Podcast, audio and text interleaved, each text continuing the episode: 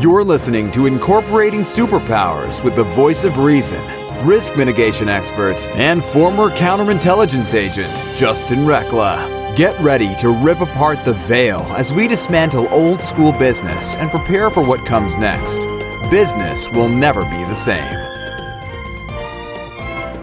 Welcome back to Incorporating Superpowers, folks. You are going to be super excited for today's episode because we're going to be talking about one of my favorite topics from the counterintelligence world.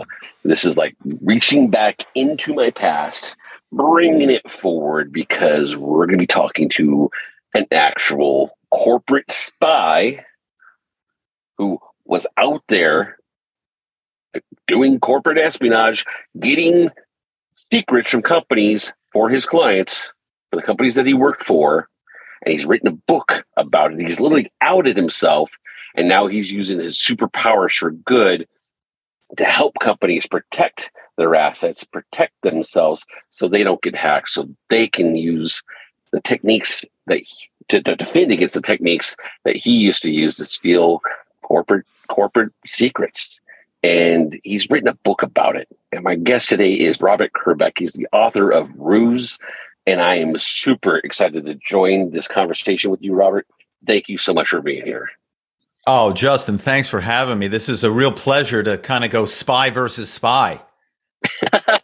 You know, it's funny you say that because, you know, as a counterintelligence agent, once you leave government, there's really a handful of luxurious positions that you can find yourself in. And protecting against corporate espionage is one of them. And every major corporation out there, Microsoft, Boeing, you name it, has teams of people that have former counterintelligence experience. Depending on what agency, FBI, Army, doesn't matter. You have teams of people with my experience that are protecting companies from corporate spies. And yet, this is what you did for a living. This is how you made a living. So I want to just ask you, I'm going to just dive right in. Yeah. How did you become a corporate spy? Ah, yes, the origin story. So the short version is I grew up in Philadelphia. My family, the Kerbeck family, is very well known in the automobile business. My great-grandfather sold horse carriages before cars were invented. He switched over, became one of the first dealers in the city. My grandfather took that dealership over. My father took it over, and I was supposed to take it over. But when I was in college, I fell in love with acting. When I graduated from college, I briefly went to work for my dad, and kind of the trickery of car sales just didn't sit right with me, didn't feel right, which of course turns out to be pretty ironic because I moved to New York to try to be an actor, and actors need survival jobs, and who stumbles into a career as a corporate spy? But that's what happened to me. Oh, wow. And what amazing. I mean, and to have the acting skills, right? To want to be an actor, you have to, in order to be a spy, you have to be good at acting. You have to be able to carry the different arcs, the different energies, right? Because otherwise you get found out really easy. Yeah. Well, the woman who, you know, had this spying firm, because that's what it was, she only hired actors because, you know, they were the only ones that could kind of create voices and characters, could do accents, you know, all of these things that you needed to do to convince people, smart people, people who are trained not to release sensitive private information to indeed release sensitive private information. And so everybody that worked for her was an actor. Oh, absolutely fascinating. So I'm going to keep the front end of this conversation short because I'm going to come on the backside of this and really dive into what you're doing to help people now. And I just got to ask, what was the flip? What made you get out of the corporate spy business and use your start using your superpowers for good? What was that? What was that moment? That's a great question. It was when my 8-year-old heard me on the phone one day rusing, you know, hence the title of my book, rusing somebody at a major corporation to tell me stuff that they in a million years should never tell me. And my child said, you know, Dad, are you a hacker? Or, you know, and I said, oh, no, you know, and I basically was trying to justify what I did to my child. And that was the moment when I realized there was no justification. You know, there was no, it was, dishonest. It was manipulative. It was wrong. And I had rationalized it for many years, for selfish reasons. One, because I'm here to tell you being a corporate spy is very lucrative. But also because I was like, look, at the end of the day, all corporations are hiring spies. And that's a fact. All corporations are hiring spies. And so I justified it going, look, everybody's doing it. It's part of the capitalist system. It's just the way, business works. Right. But to my child, it was really pretty disturbing for me. And that was the moment where I said, I got to get out of this. I can't keep doing this. I literally just got chills, Robert. I literally just got chills because that moment of clarity when you can sit back and reflect and see it through the eyes of your children. And to be honest, it's the same reason why one of the reasons why I got out of the counter intel world, because it is a world of manipulation. It is a world of deception, and that's not the world that I wanted to create for my kids. And it sounds like that's the world that you wanted to create for your children as well. Yeah, exactly. I mean, look, we see spies on TV all the time, James Bond, right? And it's all cool. And, but everything that James Bond does is a lie, right? I mean, everything that every spy does is a lie. You're undercover, you're creating a false identity, it's all lies. And so that was the kind of the life that I was living as a corporate spy. And it was like one day in that moment, it was just like, my blinders had been ripped off and I just realized I didn't want to do that. I couldn't do that anymore. I absolutely love that. And folks, stick with us, because when we get back from this break, we're going to dive into some of the things that Robert teaches and trains and covers in his book, Ruse, on how you can implement some of the stuff that he talks about in his book to protect yourself from being rused. But before we go on break, Robert, where can people go find more information about you? Oh, thank you. I just tell people go to my website. It's easy. It's just my name, Robert Kerbeck. KERBECK.com. You can go there. You can buy the book from wherever you like to buy books. You can also see the trailer, because Ruse is being made into a TV series, so you can get a sense of what the show will be like.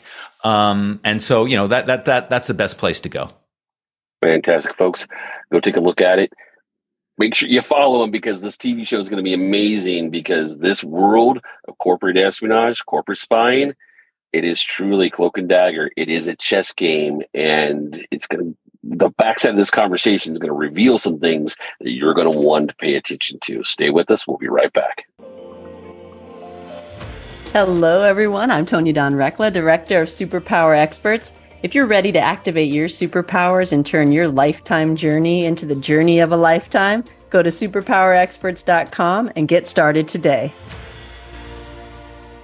Welcome back to Incorporating Superpowers. My guest today is Robert Kerbeck. He is the author of the book, Ruse, soon to be a TV show, former corporate spy, and now he's using superpowers for good. So, Robert, I got to ask, first and foremost, I'm just going to be flat out transparent here. I had some reluctancy at first when your name came across my screen, because as a former counterintelligence agent, right, I was always on the defense for spies. I was always on the defense for corporate spies and looking. I mean, we were protecting national secrets from spies, and you were out there actually doing this work. And so I was a little bit reluctant, but as I felt into it and I read through what you were doing and seeing some of the work that you've got going on, I was like, you know what? There's got to be a backstory here. And like you revealed in the first part of this conversation, that moment of clarity you had when your child said, you know what are you doing? And you're like, oh, wow. That was just affirmation. That was like, I am so glad that we connected, because you have an insight. You have an insider's perspective to what that world looks like from a different perspective than I bring. And so I just want to ask, what are you doing now? And how are you helping companies and individuals protect themselves from being rused? Yeah, well, thank you. Look, I now I go to conferences and speak. I get asked to, be, the proverbial keynote speaker. I do podcasts like yours where I try to get the word out there that, spying, quite frankly, is way too easy. It's too easy for me to get information from corporations. I tell people, give me 45 minutes and I can find out pretty much whatever I want to know about your company. That's too easy. And corporations have to do a much better job. They spend so much money protecting the technology, the network, the server, the firewall, the encryption. Great, wonderful. But they spend a minuscule fraction of that amount of money and very little time training their employees. And at the end of the day, I like to say, I don't need to hack your systems if I can hack your people. And oftentimes I could hack your people and get them to hack the systems for me. That's too easy, right? And so, again, it's kind of a cliche, but it is so true. The weakest link in cybersecurity is always the human being.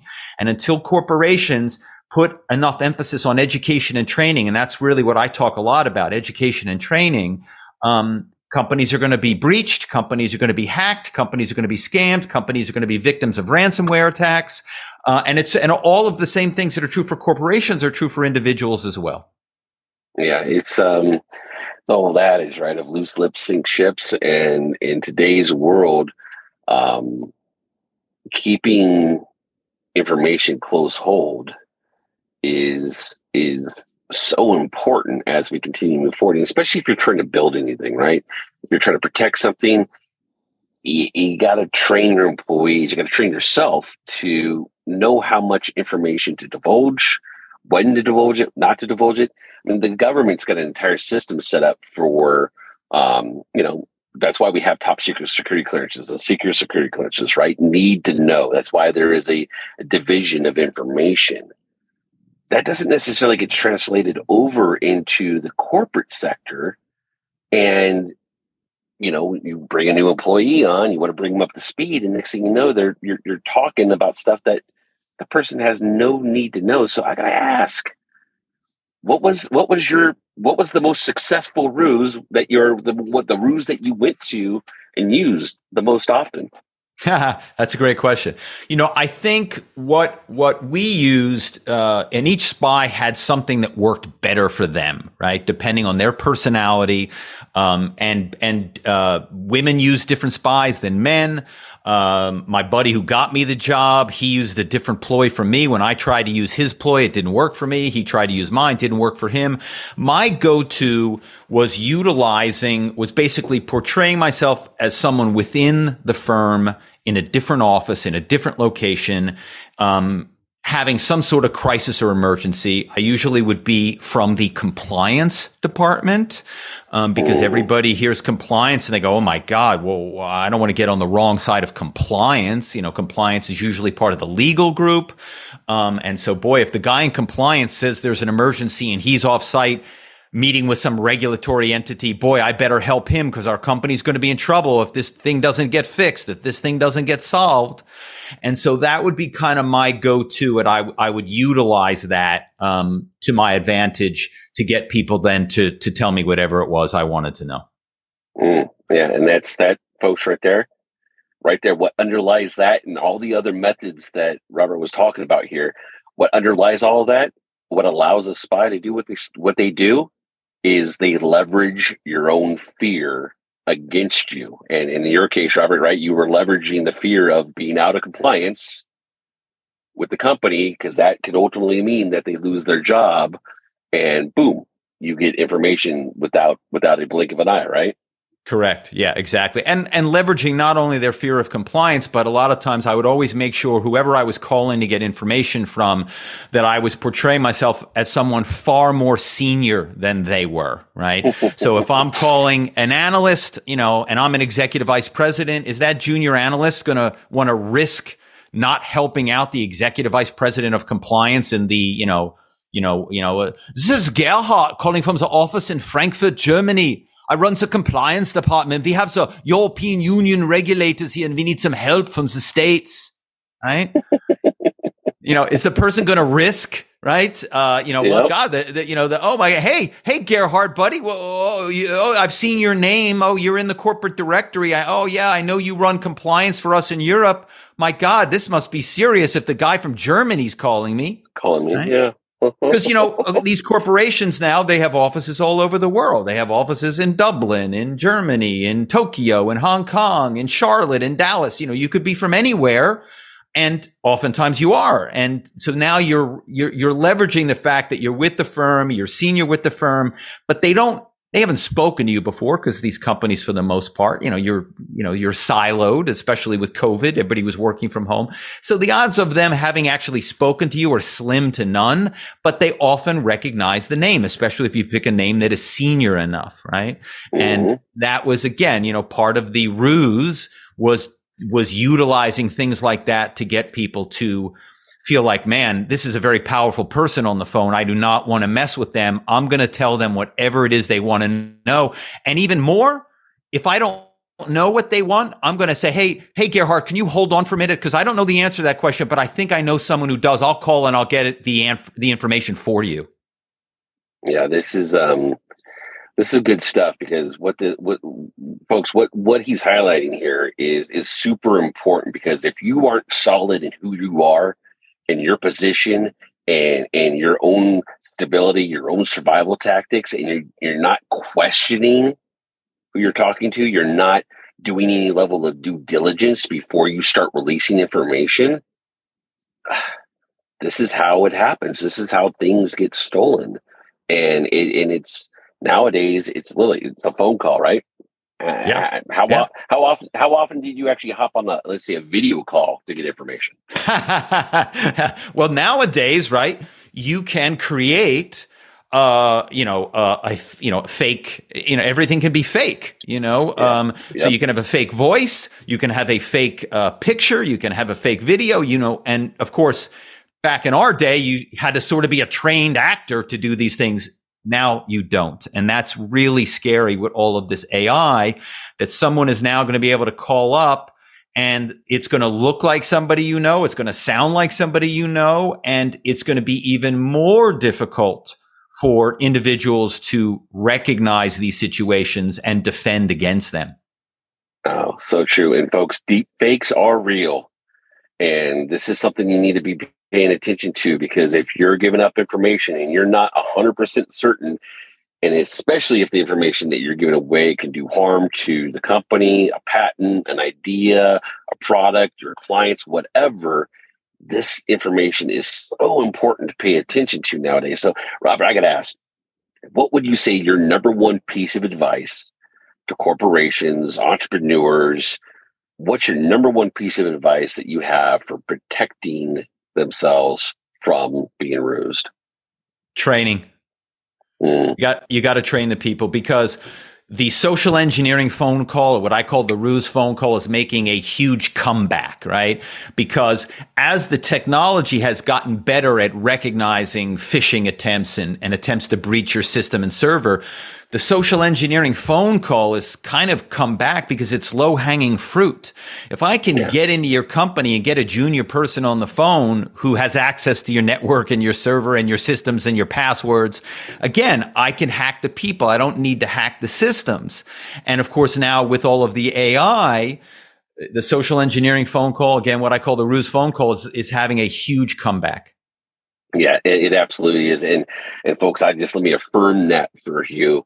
That is the number one technique that we used as agents to get information from foreign nationals when we were conducting our own missions to protect national security. So this is across the board. Your weakest link is always going to be the individual, the human being, right?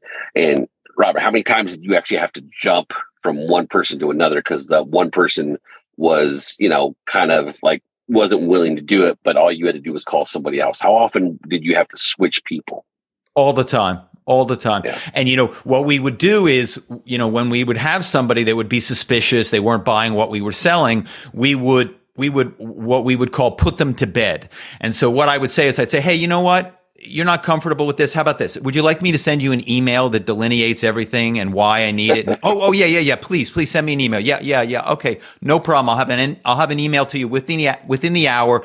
It'll explain everything. It'll come from the company address. Okay. Oh, hey, look, I'm sorry to question you, but just send me that email. And look, worst case scenario, I'll get you that email by the end of the day. End of the day, you'll have. Oh, okay, great. No problem. You know what?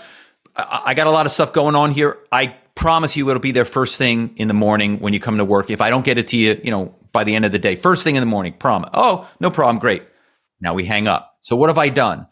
I've gotten that person. So they're waiting on an email that's never going to come.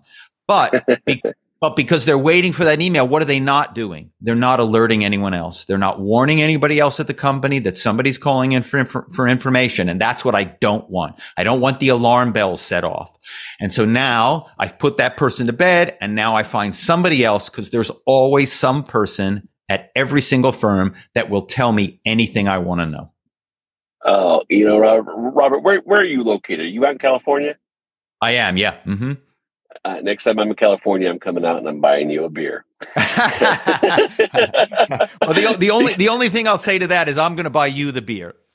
Perfect. Because this kind of stuff, folks, is this stuff is what lights me up, and it's the getting people to realize what they're doing and the level of awareness that your individuals in your corporation, in your company, your employees, your workers have to have in order to protect your company interest. It is so important. And they can't do that if they're feeling less than, if they're not feeling like they're contributing. So, Robert, I got to ask, out of the times that you were successful in getting information from a company, what would you say was the profile of the individual that gave you the information? The sad truth is that there is no profile, because most people will give information away. Most people, the vast majority of people, I would say it's, 1 out of 10, 2 out of 10 that are going, wait a second, who are you? Why do you need this? Why should I give this to you? No, you need to prove it. Here's what I'm going to need you to do to verify who you say you are, right? That's literally 1 out of 10, 2 out of 10. The other 9 people are just giving you whatever you need to know, including major executives. I mean, that was kind of my go-to is, a lot of people would go to junior people. Maybe people would go to assistants. I would go executive to executive. Back in the day, I'd say bro to bro. Of course, now executives, the workplace is much more diverse in terms of men and women, which is great. But, back in the day, not that long ago, most senior executives were guys. And so I would just go, bro to bro. I'm in a European office. I'm in the LA office. I'm in the Hong Kong office. And so again, people would know who you were, but they had not met you. They had not spoken to you. Maybe they spoke to you once. But even that, I would call people up and I would get their voicemails just to hear their voice. And again, being an actor, 9 times out of 10, 8 times out of 10, I could imitate their voice. I'd hear their voicemail. Hey, this is Rick Jones in tax. I'm not here. And I go, oh, I can do Rick Jones in tax. I got that voice, And now you got people giving you information because they believe you're Rick Jones in tax. What are they not going to tell the tax man? Yeah.